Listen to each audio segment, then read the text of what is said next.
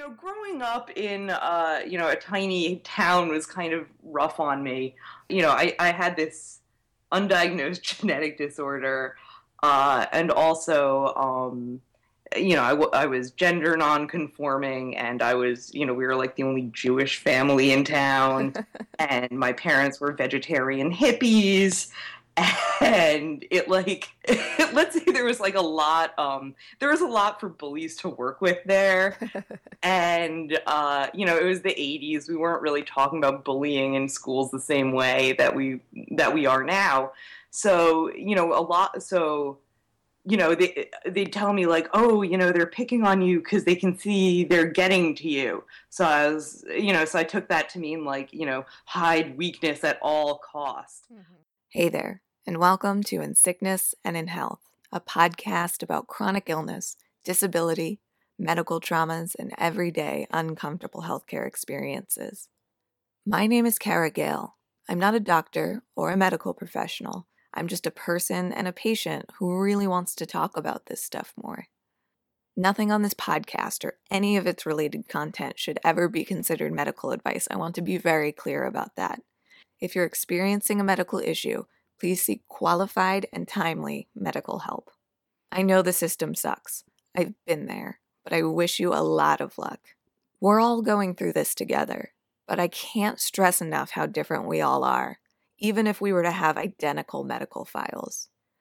There are so many factors that go into shaping a person's experience of health and illness. Just because something worked for one person does not mean it will work for you or anyone else. I want to ask my audience to remain respectful of the very personal decisions of my guests, and remember that the choices of others do not reflect or affect any choices of your own. But Rebecca and I have an awful lot in common. We both grew up weirdos in the same tiny mountain town in northern New Jersey, attended the same high school at different times, have many of the same diagnoses, and even saw the same doctor at one point long after we had both moved away from home. We had so much to talk about, I had to split our interview into two separate episodes. Next week, I'll be posting part two, where we talk about Rebecca's advocacy work toward accessible transportation in Philadelphia, some of the social and economic issues facing the chronically ill and people with disabilities, reconceptualizing disability, internalized ableism, and diversity of disability so you know so even though i was like sick frequently um you know and would be missing school like i definitely you know got in the habit of uh, reducing my own dislocations. And you know i got very adept at wrapping my sprained ankles with ace bandages on my own.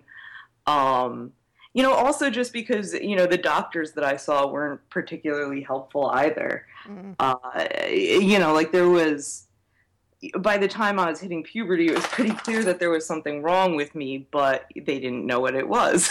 Right. you know, so eventually, like, I just stopped going to the doctors because I assumed that they couldn't help me. And they really couldn't at that point.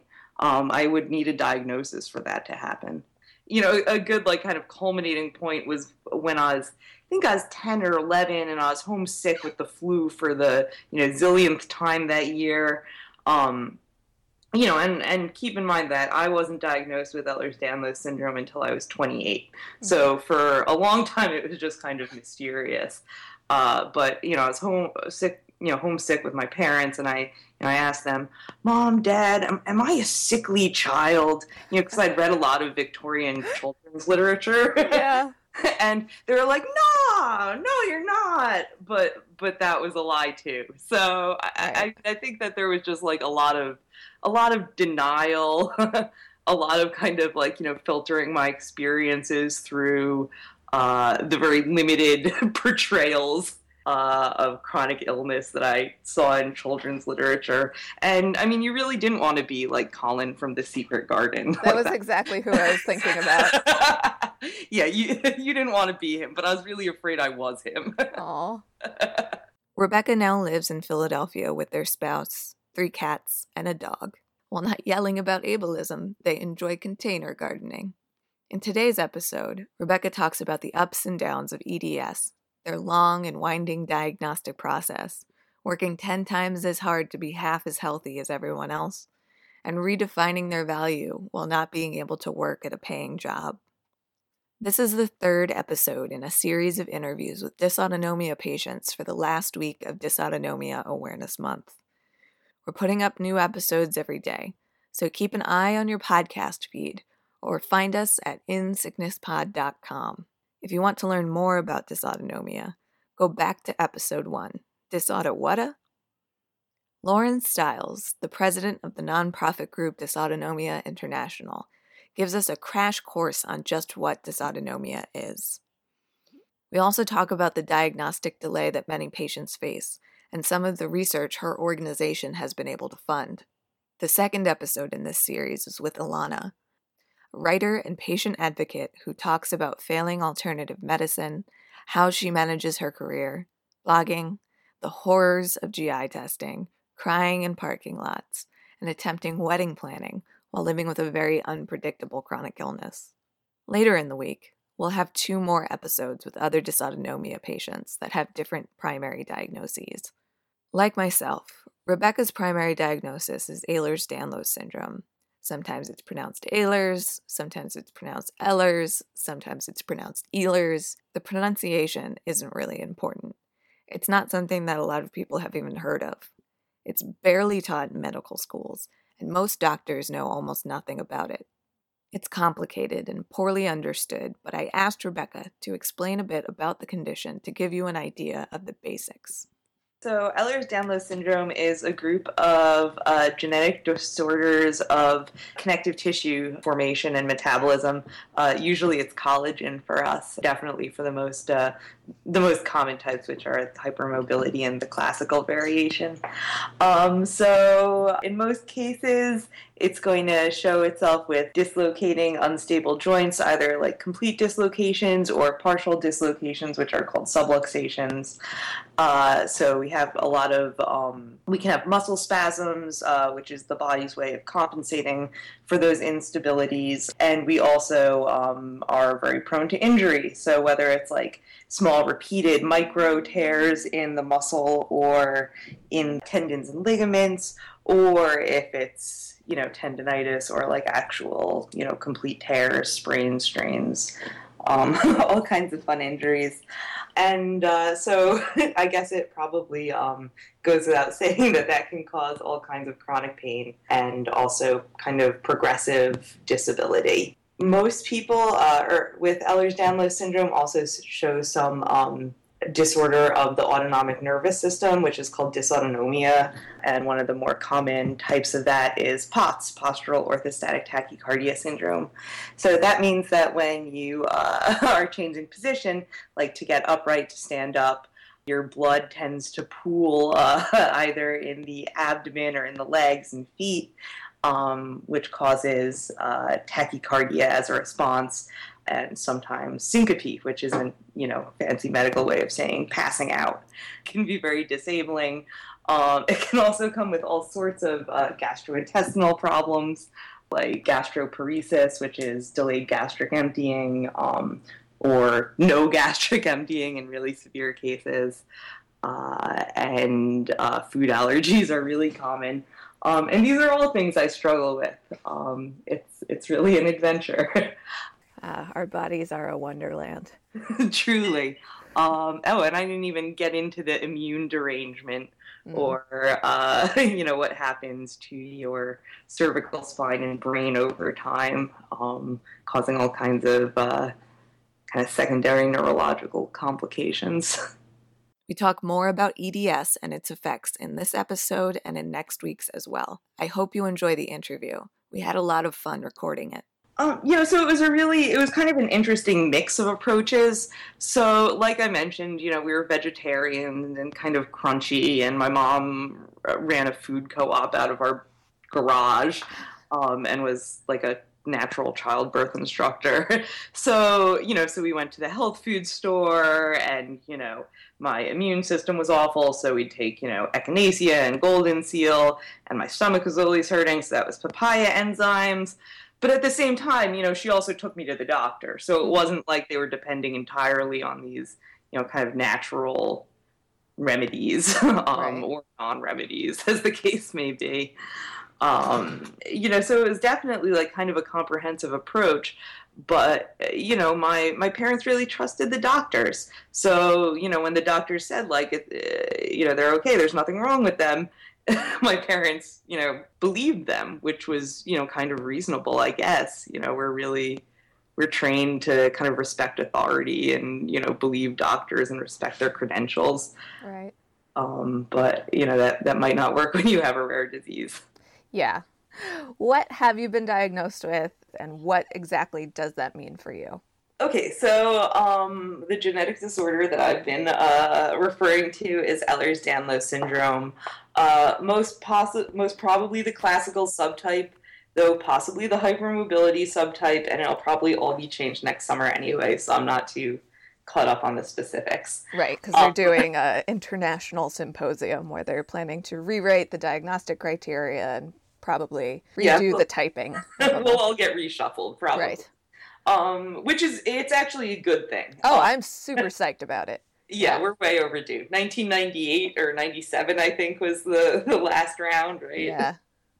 Um, so anyway, so along with Ehlers-Danlos syndrome, um, I also have uh, postural orthostatic tachycardia syndrome, um, gastroparesis, er, uh, mast cell activation syndrome.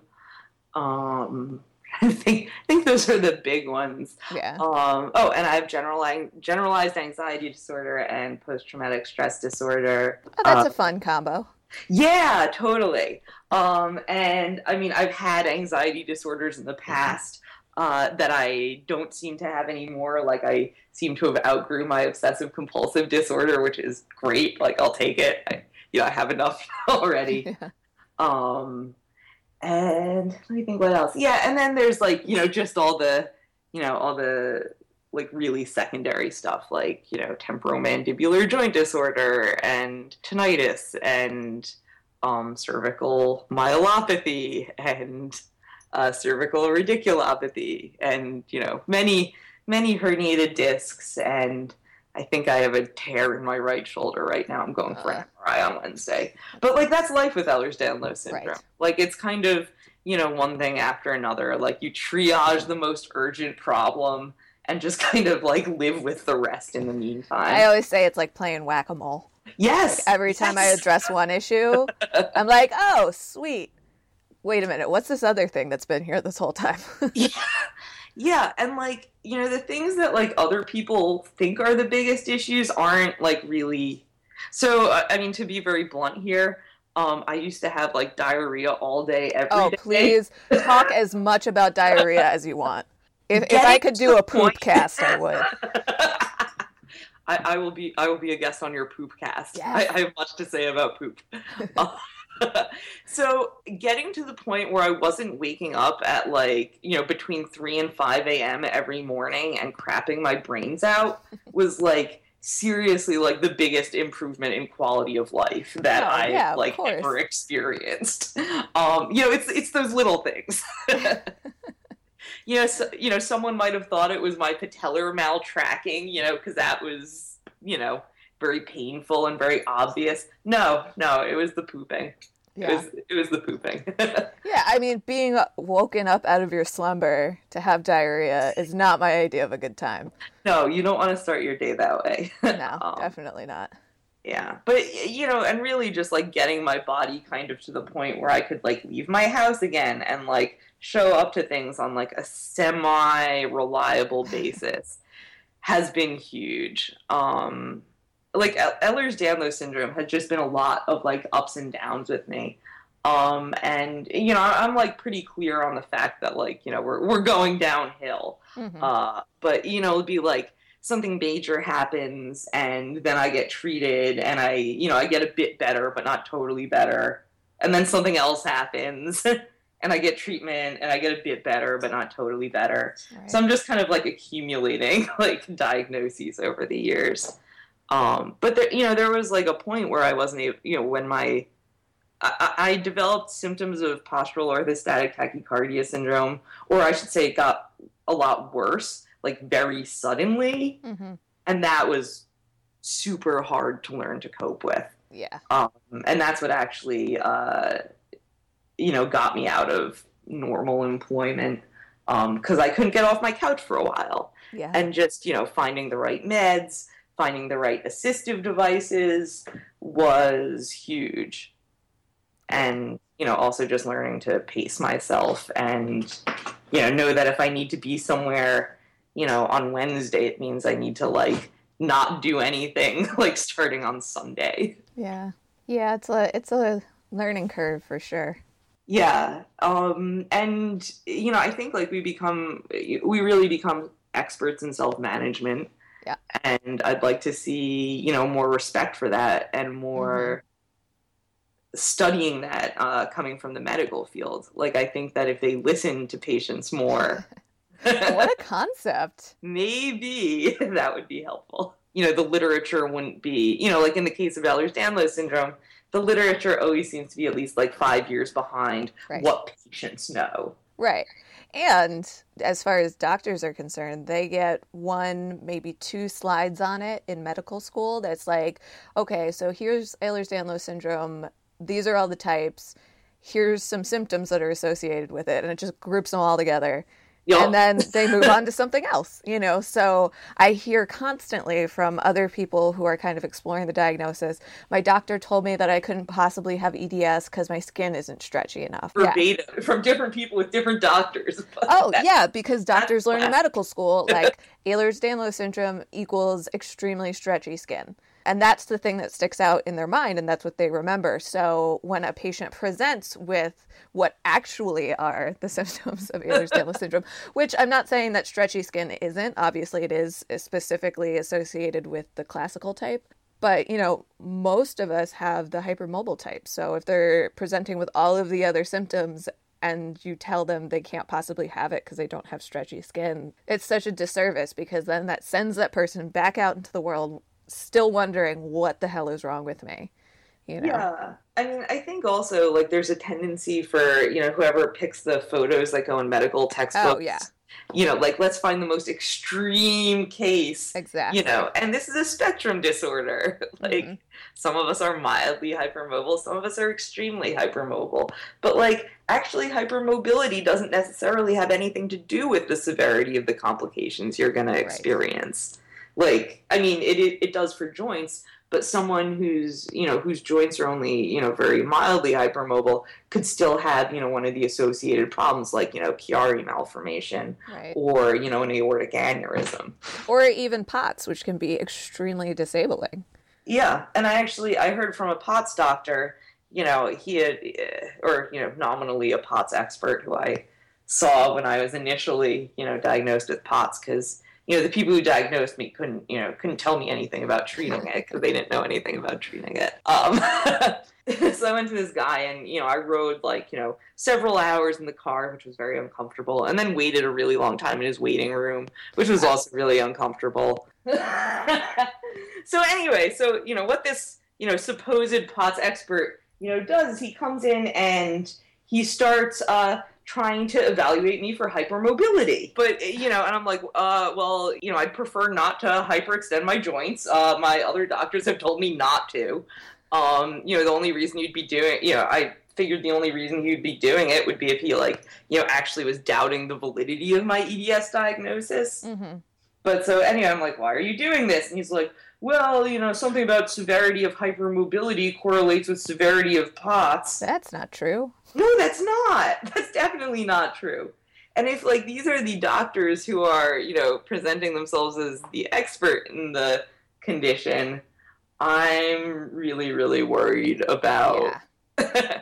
you know, yeah, I, I hear that a lot from a lot of people who are seeing quote unquote experts who are clearly not like who who said you were an expert? You? yeah. So you actually got diagnosed with POTS after your EDS diagnosis. Mine was the opposite. I got diagnosed with EDS after getting diagnosed with POTS and being like, why do I have this thing? Yep. Um, so can you tell me a little bit about your diagnostic process and how that unfolded? Oh my goodness. Yes, I would love to tell you about my diagnostic process. So basically, um, let's say I'm not very good at sports, um, but I'm really stubborn uh, which has actually served me really well as a person with a chronic illness. Yeah. Um, so I, um, you know, I was really stubborn, and I decided I was going to be a runner. So you know, I ran and ran, and I actually got pretty good at it. You know, through stubbornness. Like I'm not very fast, but my endurance was good. Um, and you know, I was really good at ignoring like the searing pains in my bones uh, every time my foot hit the ground. Uh, so I had like a um, a running accident, uh, which in retrospect was probably um, a sacroiliac dislocation mm-hmm. uh, that compressed my um, sciatic nerve. Yeah. Um. So it was most likely like a sacroiliac dislocation resulting in sciatic nerve compression, but uh, of course we didn't really know that at the time because no one expects you to dislocate your sacroiliac joint. Right. You know, so I, I went for this run, and you know something didn't feel right, so I cut it short, and I went home and you know, as the day, you know, I tried to stretch it out, but as the day went on, it got to the point where I literally couldn't sit down without like terrible excruciating pain. Mm. Um, so it was on, it was on a holiday weekend. The next Monday, I went to see the doctor. I was treated with NSAIDs, which it later turned out I was allergic to. Oh, good. And muscle relaxants, uh, which it later turned out were really bad for me because they uh, you know, without my muscles holding my joints in place, the joints don't really have anything holding them in place. Mm-hmm. Um, so anyway, like I basically uh, did not get better over the next six weeks like they expected me to.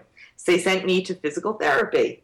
Uh, oh yeah, and I also had an MRI that showed herniated discs, but none that could actually correspond to the problems I was having. um, of course. So uh, you know, eventually I got in to see a physical therapist and during the initial evaluation, she said, Wow, you're really hypermobile in some areas. Uh, and your muscles are hyper are hypotonic in some places, but hypertonic in others. So I go home and I don't know what any of these words mean, so I look it up on the computer. And you know, I look up hypermobility and it says, you know, usually benign. However, you know, if you also have all these other uh, problems that you have, it could be a sign of a hereditary connective tissue disorder, such as Ehlers-Danlos syndrome. Um, and at that point, you know, the light really went off for me. Mm. Uh, you know, because I'd been, you know, really dealing with a lot of like health challenges and like just general fatigue and, you know, feeling yucky and irritable bowel syndrome stuff for a really long time. And, you know, I tried to like self treat with uh, you know, ridiculous diet and excessive exercise, which, you know, kind of got me part of the way there. But I felt like I was working like, you know, 10 times as hard to be half as healthy right. as your average person. Yeah, I went through the exact same thing. I wonder how many of us do. right? Like maybe if I just eat this really, really restrictive diet and exercise constantly, I'll be okay.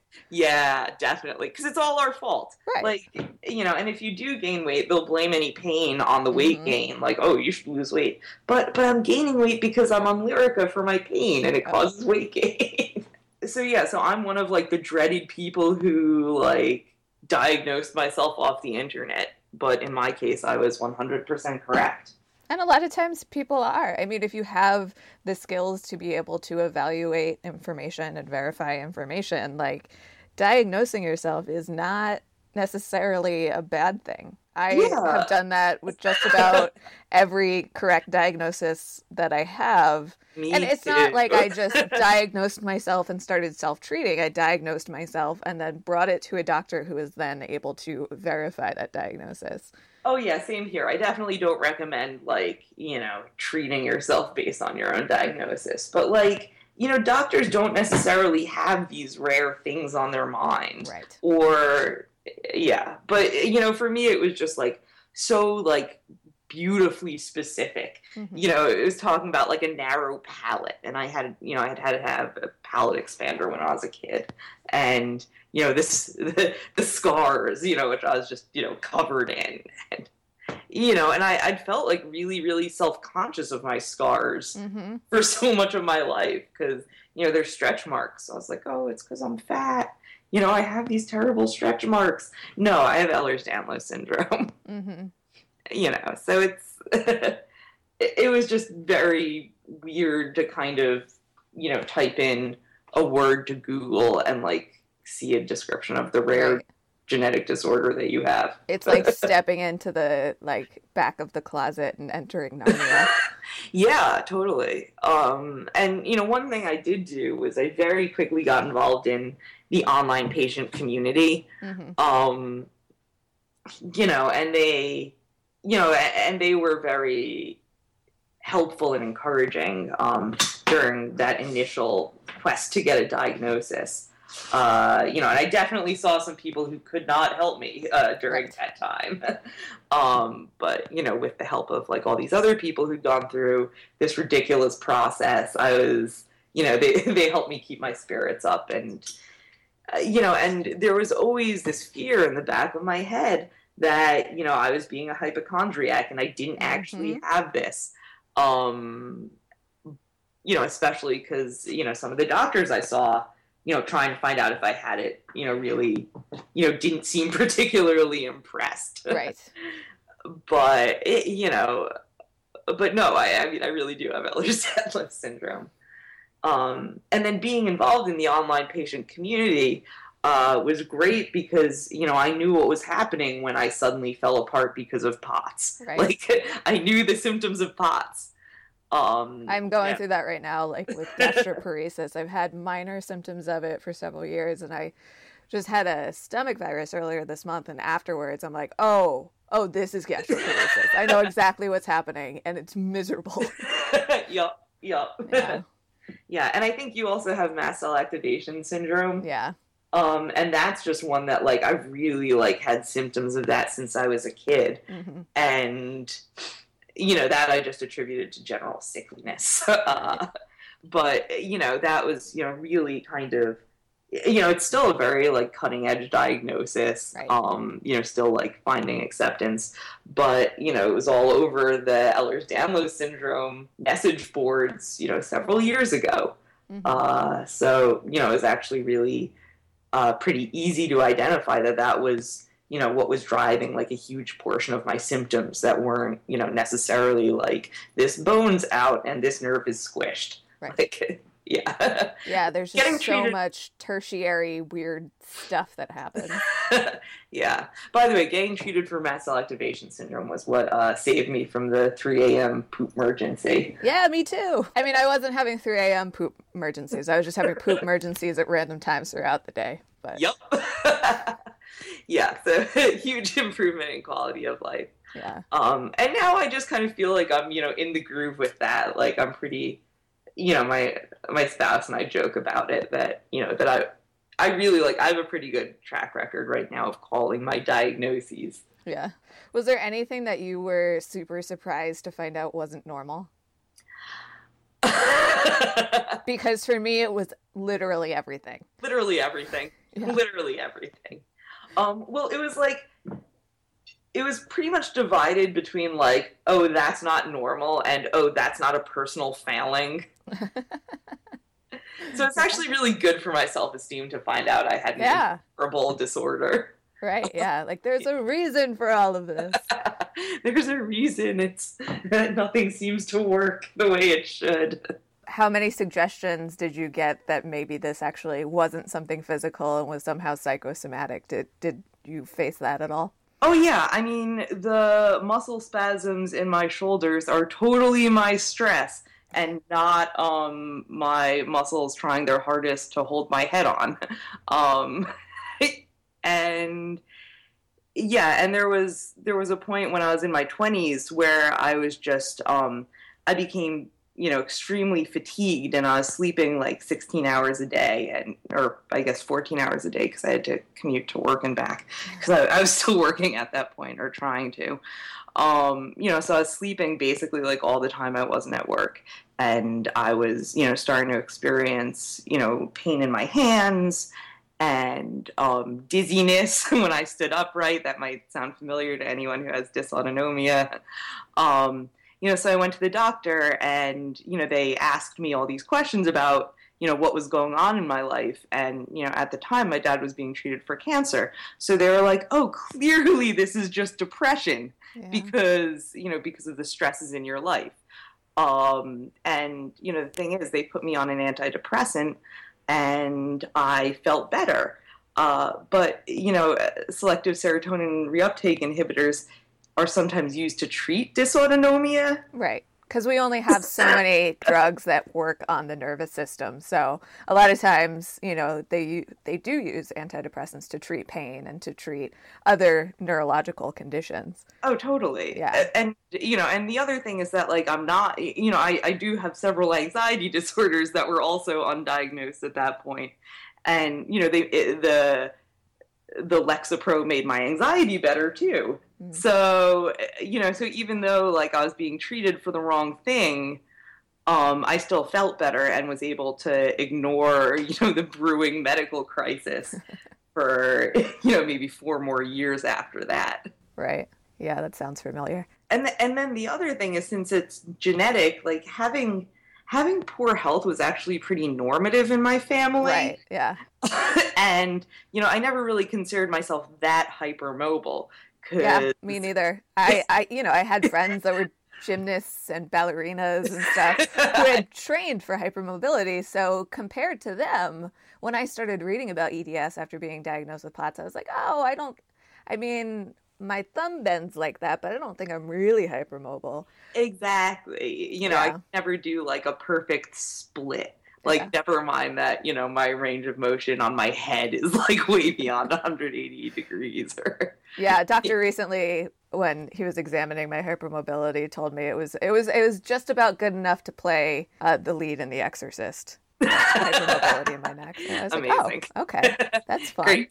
yeah, yeah. Well, that's I, yeah, that is fun, and that's also really relevant for uh, for Halloween time. I think exactly, exactly. Yeah. Comes in handy about once a year yeah um oh and then you know and then the other uh but i want to say the other thing that was you know kind of going on with my family is that um you know my parents were you know they had grown up middle class but their parents hadn't necessarily um, you know, they were children of the Great Depression or immigrants. So there was really kind of like a push towards self sufficiency. Mm-hmm.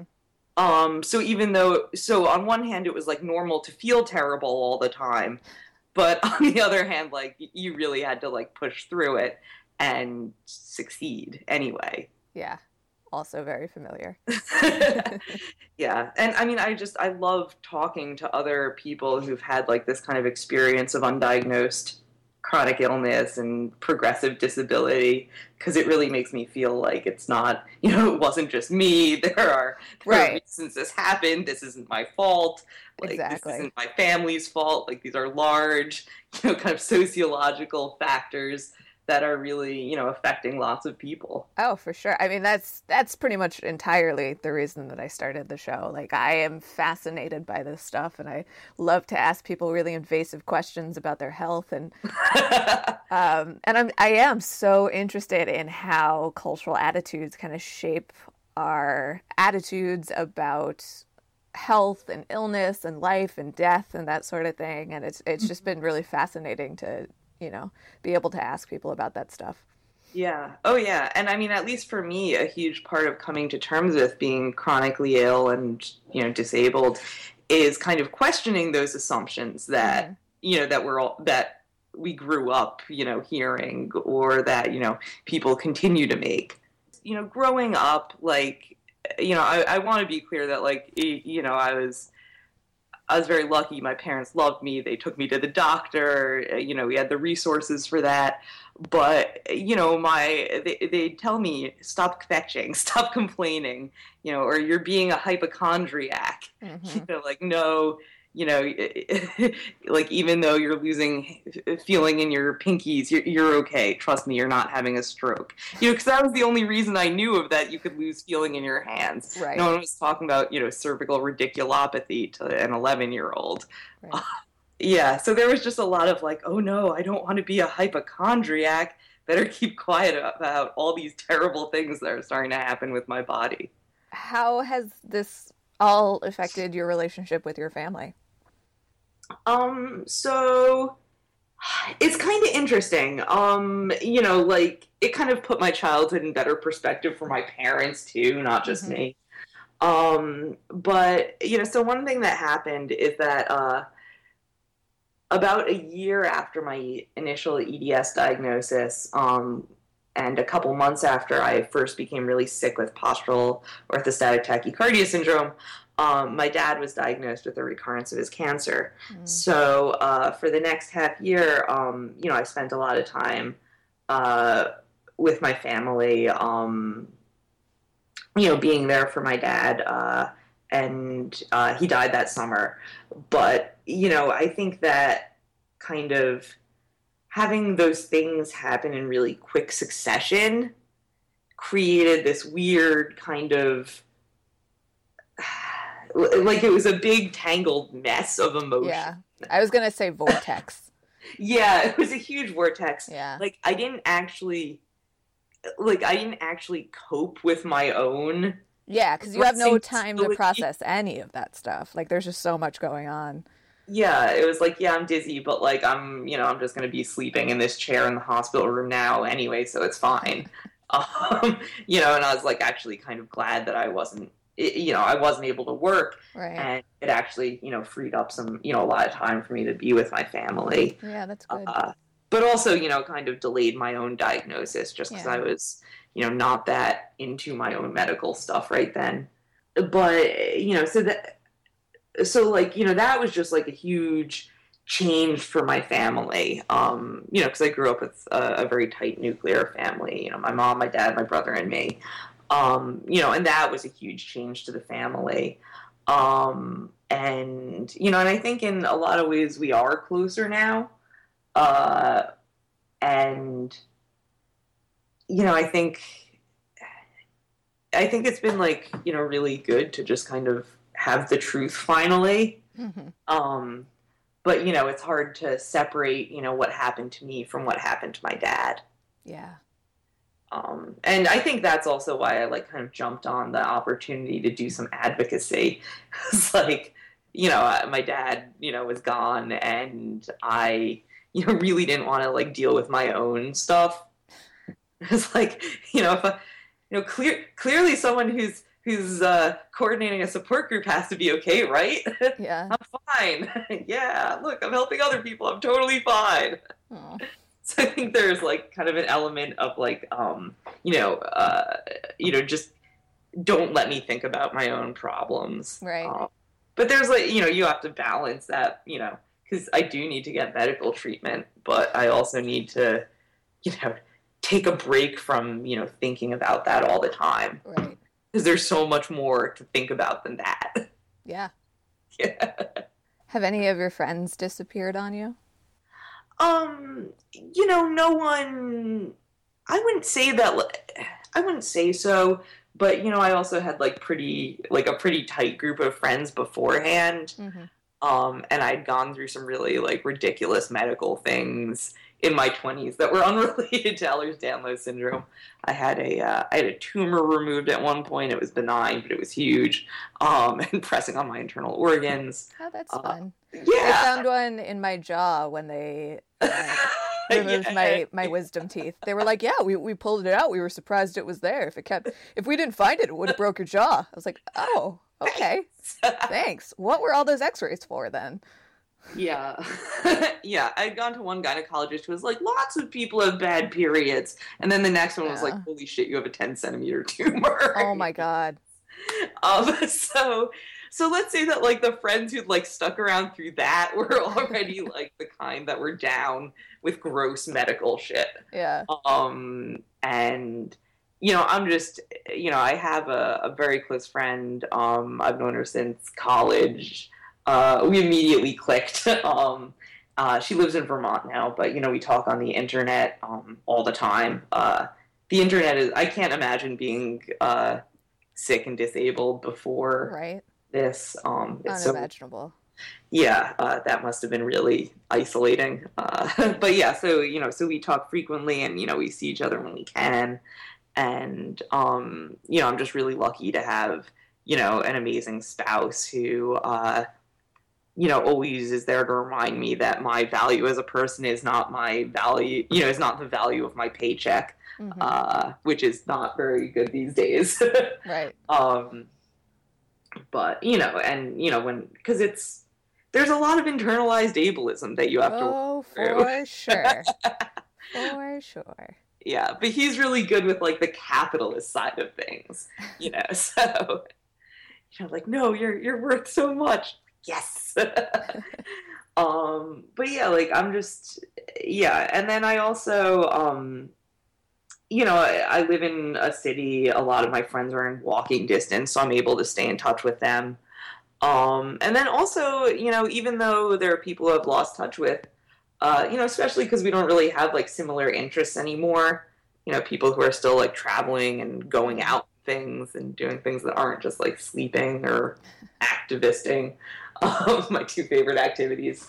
Uh, but um, but I made like you know some really you know amazing new friends. Uh, you know who are also disabled and or chronically ill. Nice. Um, yeah. So uh, no, the the new people are are great, and you know I still definitely have you know some old people in my life, but you know I think I think as you get older, your friends are always going to change. Mm-hmm. Um, but it's it's not like there was anyone close to me who you know said something appalling and then disappeared from my life. Uh, and I know many people who that has happened to. Yeah. So I I count my blessings. yeah, that's good. Yeah. but now I, I think I have I know some good folk. good. My sick friends and I play a game called Try Not to Throw Up on Regional Rail, in which we basically it just consists of us like texting each other like I'm trying not to throw up on the train. Um, so funny. Yeah, I you know sick person humor. yeah. Yeah. That's really funny. Can you give me a snapshot of a time where someone said or did something really clueless or inconsiderate about your medical condition? Uh, All but one person has laughed at that question. um, recently, I was uh, at synagogue with my mom for Yom Kippur, uh, and an older woman um, came up to me. I was wearing a uh, cervical collar and my wrist braces and walking with a cane, and she asked me uh, like, oh, were you in an accident? I said, no, I have a genetic disorder. She said, oh, that's terrible. And she just walked away. Thanks. Thanks, Thanks I think. but yeah, I mean, like, I get, I have people like, you know, pray for me on the bus, um, which is okay. I mean, eh, you know, I, I don't have time to like you know tell them about the social model of disability uh, before my spot, and I'll just say thank you. Right. Um, like, don't pray for me. Pray for pray for like you know accessible taxi cabs or. Pray yeah. that people finally understand that accessibility means more than ramps. Yes, yes. um, but yeah, that's that's like a pretty benign instance, but it was just so funny. yeah, it's funny. What do you beat yourself up for? Um, mostly everything.